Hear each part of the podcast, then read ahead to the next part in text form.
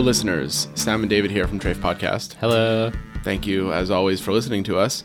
David and I have a pretty robust schedule of episodes and shorts in the next couple of weeks. We've been working pretty hard to put them out, but we decided to interrupt our regular programming to talk with the director of Addameer, Sahar Francis. We are now in the fifth week of the Palestinian hunger strike. Um, more than a thousand, I believe it's 1,500 Palestinians in Israeli prisons are undertaking this hunger strike. And so we reached out to the director of Addameer to situate the hunger strike and to talk about uh, mobilization that uh, can be undertaken. So we are going to forego any banter. Just want to thank Sahar again and Addameer for the great work that they're doing. Yeah, when we uh, compiled the list of organizations we are urging people to support, which we posted on treyfpodcast.com about two weeks ago now, uh, Damir was at the top of that list. Um, we're going to include the information of how to support them in the show notes for this episode as well, how to learn more. Uh, but we're also hoping to give people some context about the hunger strike and the struggle that it's emerging from in Palestine. Uh, enjoy the interview.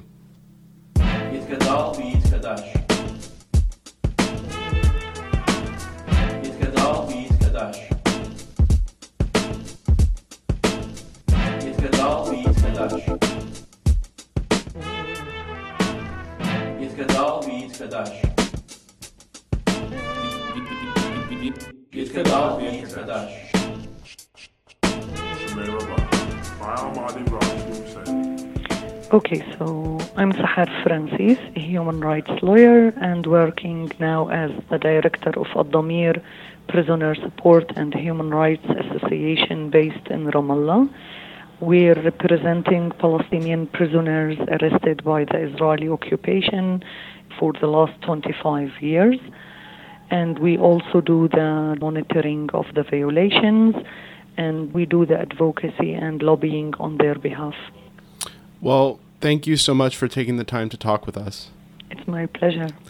I was wondering if you could start by just giving people who are listening who don't have such a great sense of what's been going on for the last month in almost the 40th day, but since mid April, um, that more than a thousand Palestinians in Israeli prisons are um, undergoing a hunger strike. Could you just give some of the context and what some of the demands are? Yes, of course. Uh, first, let me start by saying that Palestinian political prisoners issue is a very essential case. Currently, there are 6,500 Palestinian prisoners in the Israeli prisons, so actually it affects every Palestinian house. And usually, the prisoners, in order to improve their daily life conditions in the Israeli prisons, they use the hunger strike as the last resort in their fight against the violations that they face on the daily level.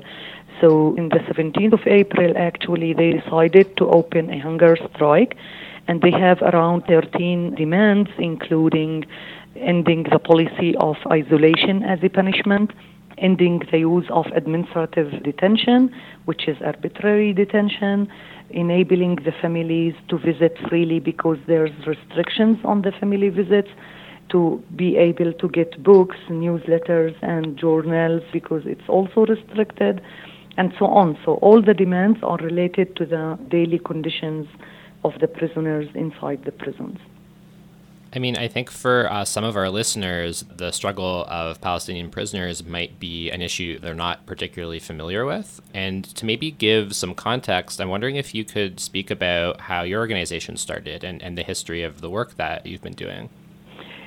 Sure. Uh, Damir was established back in late 1991, early 92, in Jerusalem, actually, in order to offer free legal aid for the Palestinian prisoners arrested by the Israeli occupation in the military court system and the civil system. So imprisonment started immediately after the occupation in 67. Since then, the Israeli authorities started to develop military orders and military courts, and they immediately started to arrest people.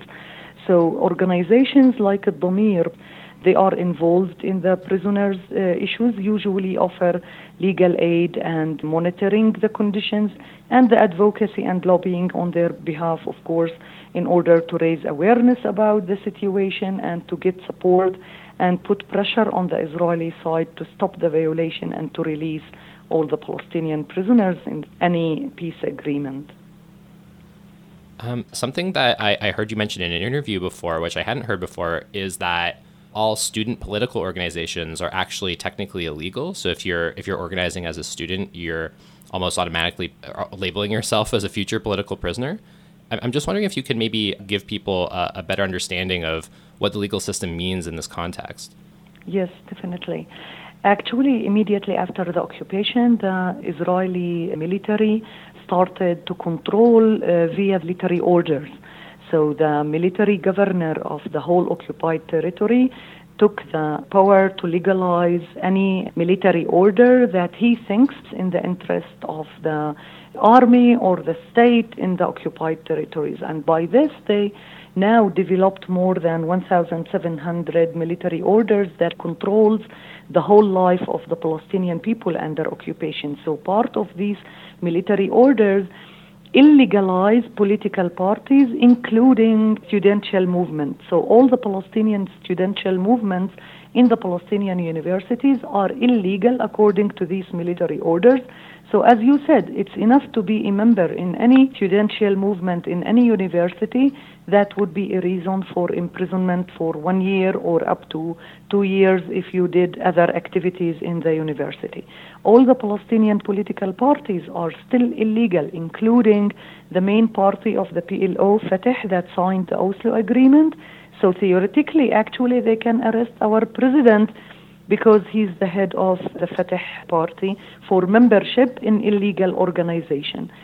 Uh, of course, via these uh, uh, military orders, they illegalized very wide branch of other activities, not just the political uh, activities, but civil activities. So this is how actually they use the military orders with the military courts in order to control the daily life in Palestine. At the beginning of our discussion, you mentioned that the case of political prisoners and the hunger strike that's going on right now is representative of the broader struggle and is or is a key piece of, of the broader struggle for Palestinian liberation. Could you talk about how the people who are on hunger strike right now are representative of the broader struggle? Yes, of course. Every person that is involved in any way in the struggle, whether in a peaceful uh, resistant act or any militant act would be subjected for imprisonment. So at the end of the day, the prisoners are totally connected to the outside struggle. There's parliamentarians, for example, now in the prison and in the hunger strike, uh, like Ahmed Saadat and Marwan Barghouthi, who initiated the hunger strike. So with the stop in the political process. There's no negotiations, there's no signal for any improvement on this level. In these circumstances, usually the prisoners starts to think about hunger strike, so they organi- organize themselves. They elect a committee to lead the hunger strike, but immediately, for example, now in this case, the prison system was punishing the prisoners by isolating them. They moved most of them from one prison to another to cause disconnection between them and the other prisoners and they banned the visits of the families totally. There's lots of restrictions on the lawyers' visit for the hunger strikers. They punished them with fines they imposed on them and so on. So currently the situation is worrying because we don't know about the health conditions of all the prisoners. There's a real threat on their life because of the force feeding threat as well they're threatening that they would bring even doctors from outside the country because the Israeli Medical Association have said they consider it to be a form of torture as the position of the international law and the um, International Medical Association actually. So the situation is complicated, but hopefully that it would be ending in a positive way. I, I, also want to talk about the way that the hunger strike has been received, uh, both you know by the Israeli government, but also the way that it's interacted with movements for liberation in Palestine.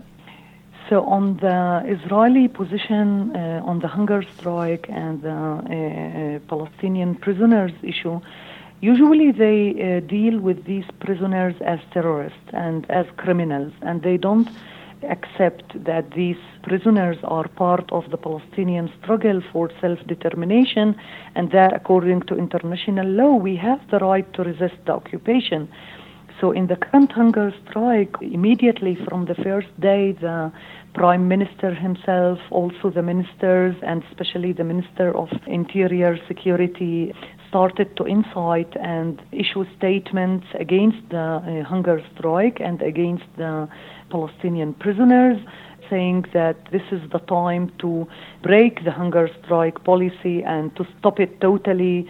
And this is why, uh, till now, there's no uh, negotiations actually between the prison system and the Palestinian prisoners and the committee, especially, and trying to manipulate. So they go to speak to people that they are aware that they are not representatives for these 1,000 prisoners, or as the video that they disclosed. Uh, uh, for Marwan Barghouthi eating in the toilet, which we believe that it was fabricated, of course, and so on.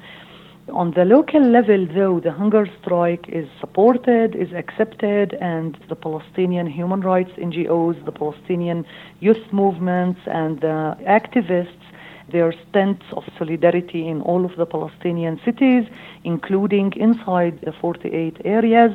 They have activity on daily level.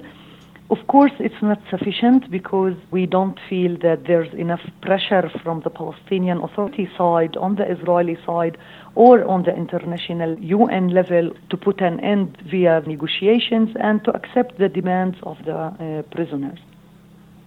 Well, thank you so much for talking with us, and thank you so much for the work that you're doing. And if people are listening and, and, they do want to get involved, what are what are the best ways that people can show their support right now for the hunger strike? So activists all over actually uh, are requested to intensify their support to the campaign so they can organize demonstrations or sending letters to their foreign ministry or MPs in order to put all the pressure that they can on the Israeli side to be accountable to the international law and to respect the rights of the Palestinian prisoners according to the international humanitarian law. Uh, well, well, thanks again so much for taking the time to talk with us about this. Thanks. Thanks for your support.